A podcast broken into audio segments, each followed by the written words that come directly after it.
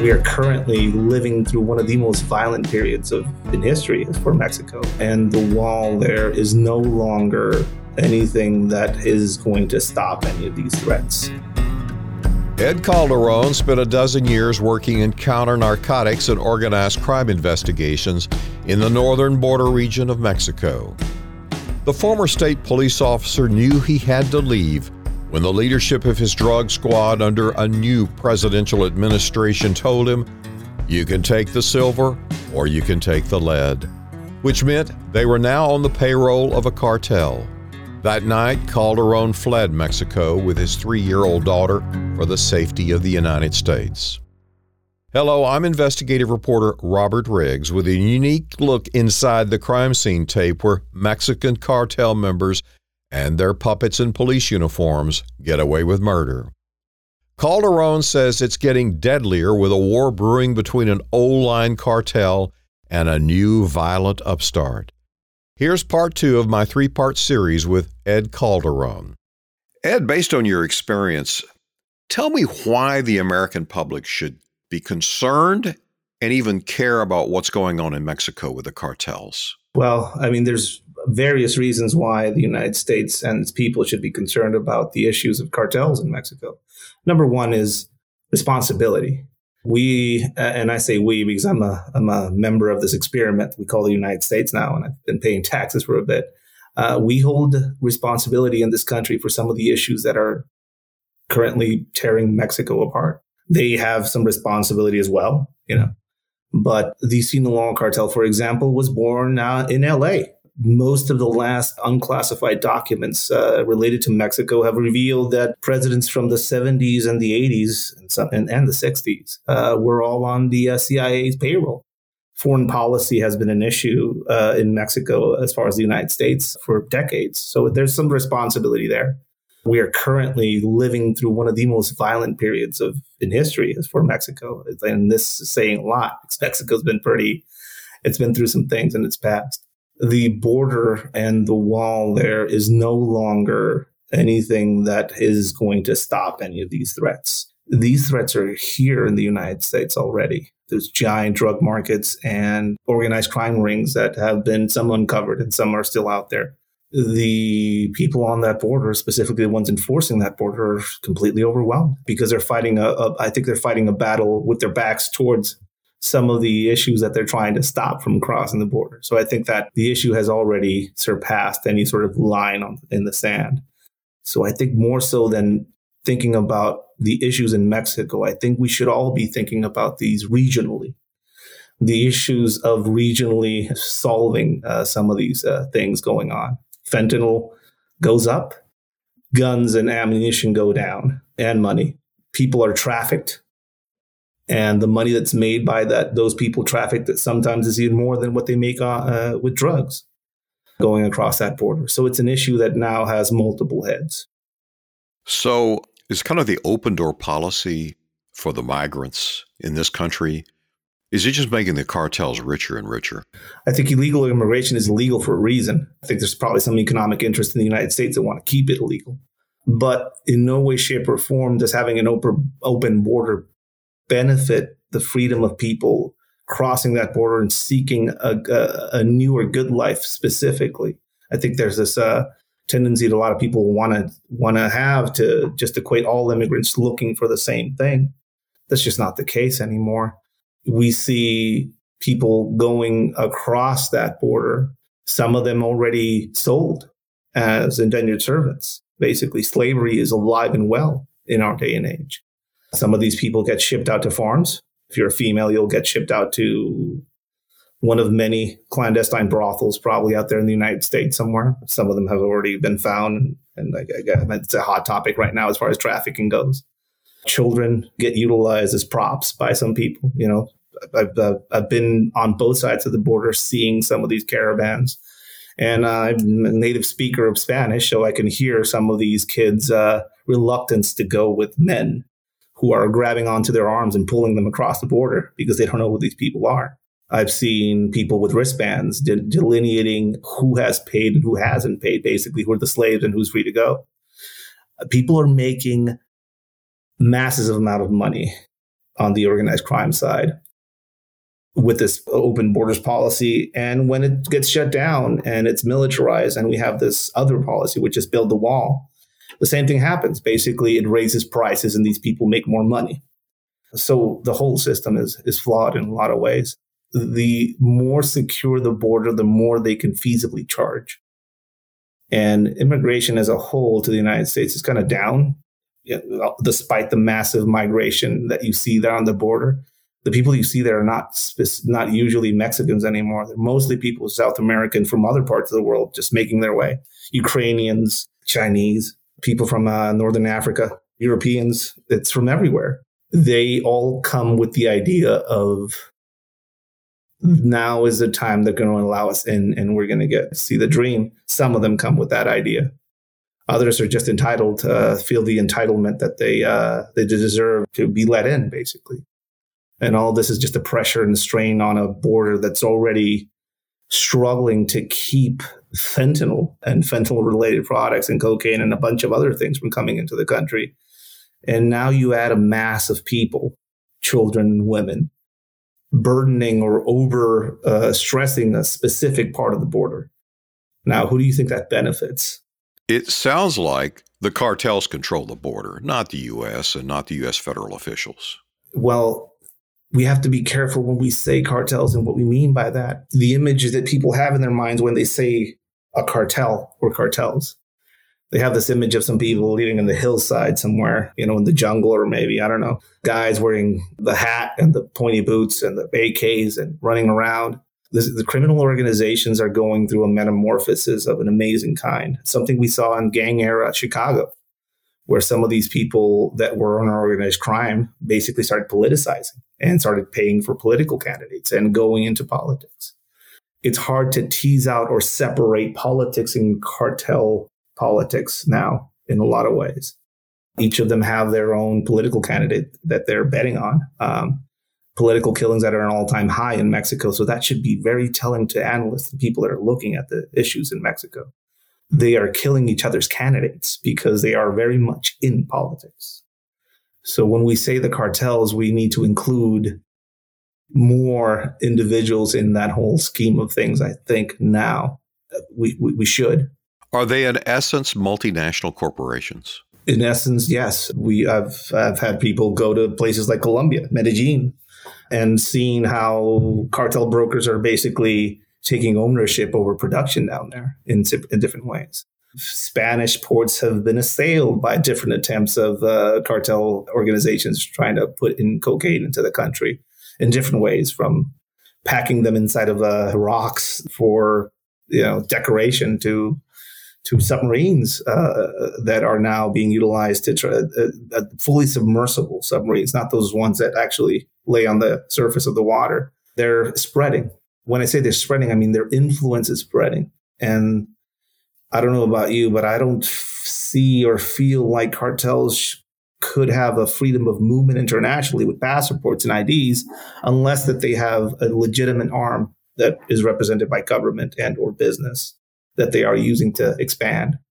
And this is what people should be looking at. You mentioned the, the growing violence or the violence. Uh, we're really not hearing that about that much on the news here, but you've talked about that the Sinaloa cartel's losing control and the new generation is uh, expanding very rapidly. Explain what's going on there.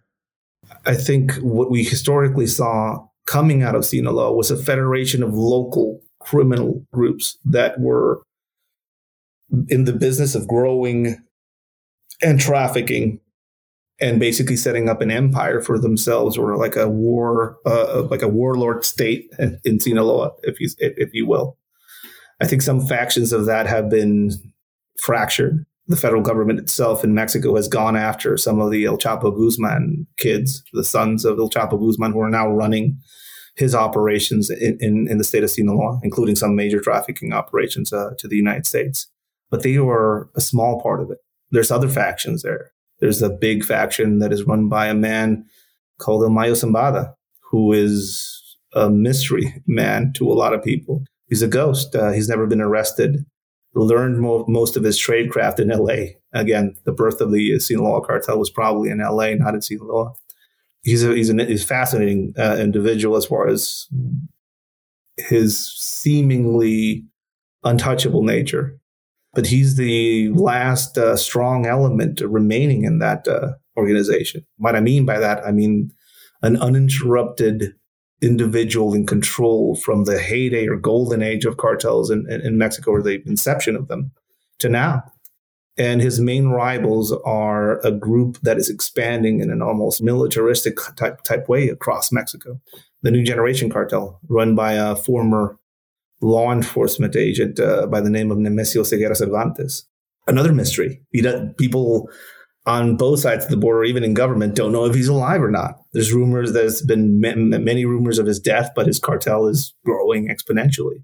They are not the typical cartel, the cartel uh, imagery that we have in our minds, but that popular media has given us of Narcos Mexico or or Breaking Bad. These are heavily recruited from the military and the police forces in Mexico. So highly trained people, some some of them. They have training camps that are very reminiscent of some of the Al Qaeda stuff we would see when that was the issue that the United States was worried about these, these terrorist training camps. Well, they're actual they're actual cartel training camps in, in parts of Mexico where they're taking kids and turning them to child soldiers or taking just young adults and enforcing them into the, the life of Sicario. This is a newer phenomenon as far as the Zetas, the former Zeta group, which is almost, I mean, it's not what it used to be. It used to be run by a group of special forces uh, members from the Mexican army. They were kind of like a, a, an insight into what a militarized organization like that could do. And yes, they were very effective and very terrible. The strength that they had was recruitment and how they basically took the special forces training to heart uh, special forces units in the United States are known for going somewhere and basically building up guerrilla forces in the environment so they can multiply their strength. This is exactly the page that these uh, new generation cartel forces are taking. They're growing exponentially. Meanwhile, the car, the Sinaloa cartel, which is their main rival, is weakening. What people should look for, or what people should should be aware of, is this new generation cartel realistically doesn't have control over any large, significant part of that a part of the U.S. Mexico border as far as the trafficking route. Uh, they do their trafficking in other ways. Uh, but if they do, if they gain control over one of these uh, regions, it is a straight corridor and door into the United States for some of their influence. Uh, and I think we're already seeing some of that. Is that the objective for the for them? Yeah, they want to dominate the United States. They want to dominate the United States drug market, which the Sinaloa cartel has historically dominated for decades now. That's the objective. So then, is it our drug habit here in the United States that really has built these empires? It is. Uh, is I don't. I'm, you know, there is a responsibility there.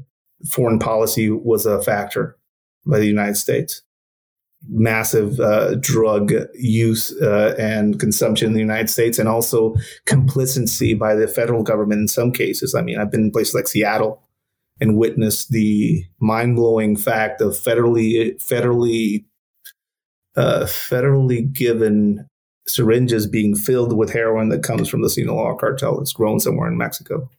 So mm. that that's that's that's mind blowing to kind of see. But I think that there's a responsibility there. Yeah. And there's a responsibility down in Mexico as well.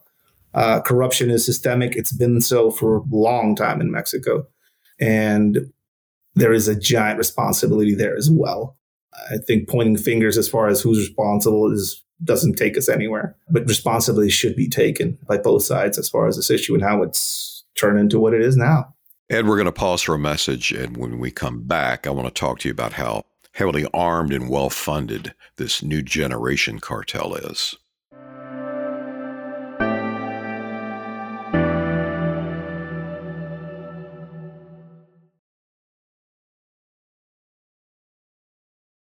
Ed, when I talk to Texas law enforcement that I speak through through the podcast here out of Dallas, you know, they're telling me that the, the what they're facing, they're they're better armed than they are. They have intelligence systems up and down the border, and In, in effect, they're overwhelmed. Uh, what do, what do you see? What do you know that's that's taking place there?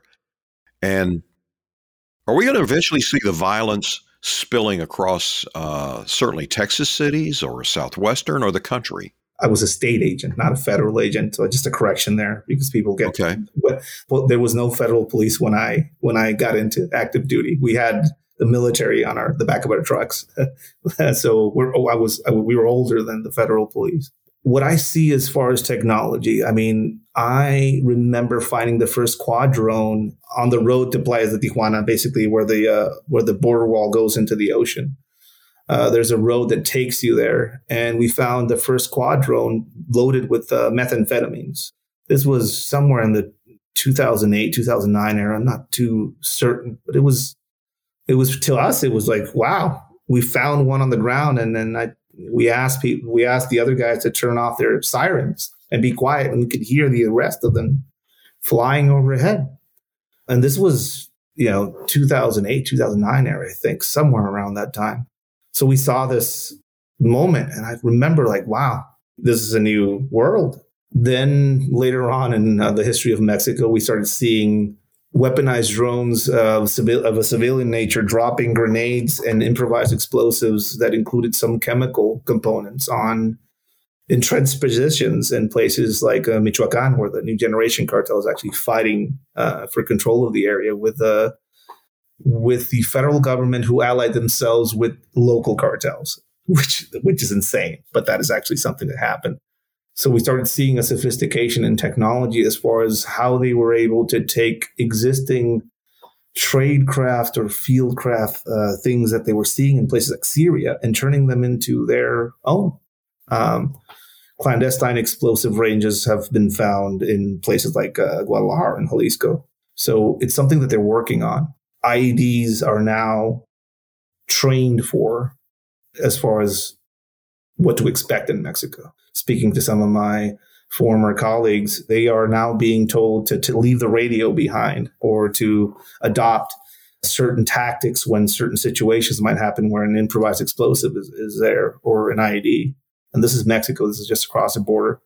The sophistication and technology you're seeing from remote controlled uh, manpad rocket launchers being found in the hands of certain cartel members the uh, proliferation of these RPGs coming out of some conflict zones across the world, uh, Soviet made RPGs. One of them was actually utilized to take down a federal police helicopter by the new generation cartel. So their superiority has ceased to be an advantage for government federal forces in some parts of this conflict.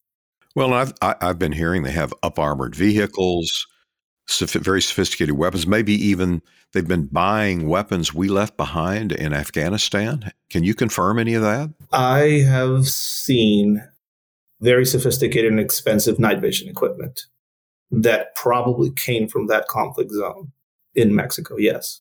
Also, I mean, sophisticated in the fact that they're, you know, the newest generation of stuff that the army, that the military is probably using uh, suppressors, scopes, sighting systems. And there was recently, and something I, we actually covered on on a podcast, the presence of something that is very reminiscent, and if not is, one of those uh, rocket launchers that were donated to Ukrainian government to fight the to fight the Russians. I'm not, I'm not too sure uh, off the top of my head what the model rocket launcher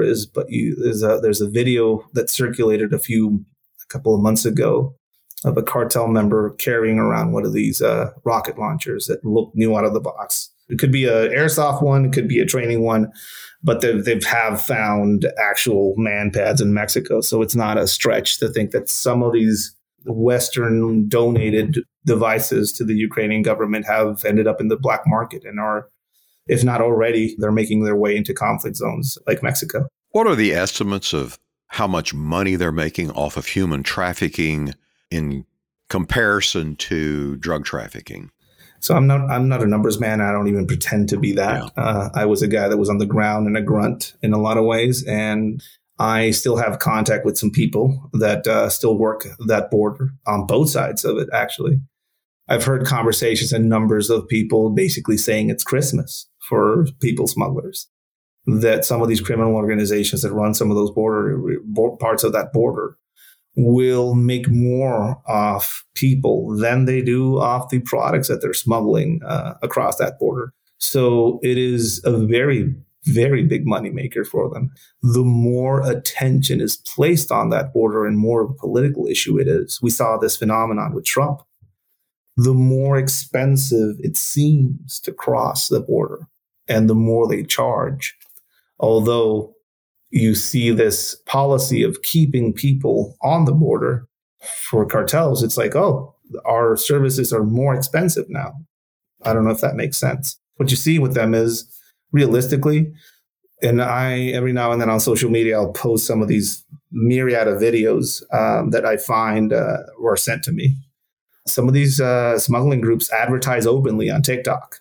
They'll show a video of a bunch of guys that just went through the border showing their faces plainly and say, Where are you guys? We're somewhere in Arizona. And who got you here? Well, so and so. He's the best. Hire him. Like a like a, something you would see for an insurance uh, company or a bail bondsman openly. You can see that there is realistically among some of these larger groups, there is no fear anymore. It for me, it seems like it's a fostered situation as far as some of these caravans and some of these groups going all the way onto the border. For them, it's good in all ways. Number one, it attracts all of the attention of the federal government to a specific or a few specific parts of that border, leaving a vast amount of it basically uncovered and or unprotected. Uh, we're already seeing and have seen in the past armed groups basically coming into the United States with AKs on their backs and kind of taking care of business as far as what they, the moving products across the border. So it's feasible to see that the massive migration situation on that border and some of these smuggling issues and trafficking are all related and they're being weaponized and kind of utilized by some of the people involved. You know, I see so many very young women, lots of young women coming across. And my friends that are down there say said they don't, you know, they're not college educated, barely educated, they don't really have skills. What's going to become of them? Bonitas is what I've heard. Bonitas it means pretty in Spanish, and it's a term you'll hear whistled. Uh, you'll hear whistle and and people scream out "bonita" and a finger when they have these groups of people, and they'll be separated. And I don't know what happens to them when they get separated, but they get taken somewhere, and the rest of the group never sees them again. Speaking to people that have gone through this process themselves, I mean, victims of uh, trafficking, you learn that they get offered a job, they get offered credit for the crossing. A lot of them are assaulted on their way up. Some of them aren't because they are more valuable, pristine. Uh, and yes, some of these women are coming from places where the education and uh, the, the structure of the environment and society is, is not very helpful for their ability to kind of discern danger. This is something that I've heard from several people that are working on that border, smugglers, it's Christmas. It's Navidad. It is a free, right now, it's a, it's a golden age for them. It's a free for all because both sides are confused and at each other. Federal government in Mexico and the one in the United States are really realistic currently in a, in a, in a very difficult diplomatic situation as far as relationships go. They, they don't talk to each other that well anymore. Mexico has a very, very debilitated policing force right now. They got rid of all of the semblances of structure they had as far as uh, law enforcement, federal law enforcement, and some of the local uh, agencies have been gutted to replace them with this new National Guard force, which was originally made to be the federal, the new federal police, and now it's turned into more of a uh, border patrol for Mexico. And realistically, all they do is they go and tax some of these smugglers, and that's it. What does the citizen on the street of Mexico, you know, who don't really have money, they're just trying to get by and work, what do they think about this? How do they live? I'm sad to say it's a normalized thing for them. I, I explained this at the aspect of Mexican normal is very different than U.S. normal, and you'll you'll you'll get this. I do classes related to anti-abduction and, and, and working and traveling in dangerous places. I've done classes like that in Mexico and I do classes like that in the United States. And whenever I ask people who here has been through an experience like this, when I do a class in Mexico, usually half of the group will raise their hands because it's something that's happened to them before or a family member. Or they've been a victim to some sort of express uh, kidnapping extortion of some sort because it's a very normalized thing in mexico. 90% of all murders if not more never get solved in, in mexico that's why we have the phenomenon of all these people getting murdered and disappeared and also the phenomenon of american serial killers basically coming to mexico to do their thing because they know they can get away with it which is again another aspect of how some of these issues are actually regional, more so than a Mexico or an American problem. Well, we just had a case of a, uh, an American uh, get arrested for the murder of at least four or five prostitutes. He would come down to Tijuana to the brothels and, base, and, and strangle to death. And it, this is completely related to the fact that it's a free for all in Mexico because the government right now and in the past but right now specifically is completely incompetent and unable to kind of like uh, provide the basics of uh, human needs, which is security. With all of your contacts and experience here now, what are you hearing about the impact on crime in American neighborhoods? Is it being felt yet? There are a lot of people believe it is. Somewhere in the in the early 2000s, late 90s, we saw a dramatic dip in uh, gang violence in the United States. We we don't see these drive-by shootouts anymore. We don't. Uh, well, we see them in some places, but not like the epidemic levels that it was in the '90s that inspired all these rap songs and stuff like that. And the going theory, and it's something a few friends of mine have talked about in the past, uh, is that the Sinaloa cartel, when it took control of distribution in the United States, enforced a uh, no BS uh, policy in some of the markets that they're that, that are controlling. So basically, they kept shit quiet where they were working. Pardon my French, but there is a saying in Mexico: "No cagas donde comes." Yeah, you don't shit where you eat, basically. And it's a policy that Sinaloa cartel has done in Mexico, and it's been doing it in, in, in the United States. Um, now, what, what are you going to get when there's a larger player than this these car, this cartel that probably operates and owns parts of Chicago, for example, LA. Now, what happens when the rival comes in, a large rival? Well, that's when you see the levels of violence that we're experiencing in places like Tijuana, where one cartel can't get at the head of the other cartel, but they'll start shooting or killing all the people that distribute and sell for that cartel. They'll start burning the businesses of the cartel that pay that is getting paid for protection to make them look bad and to affect their business they'll start murdering police officers that are on the take on one side. So this is how the chaos element that they, they bring with them starts spreading. We've already seen some violence of this nature in the United States. It'll grow if this this war that we're seeing between two forces in Mexico uh, is allowed to basically jump the fence. In my third and final episode with Ed Calderon, we will discuss how the drug cartels transformed his quiet town into one of Mexico's worst killing zones and his journey to become an American citizen. This is Robert Riggs reporting.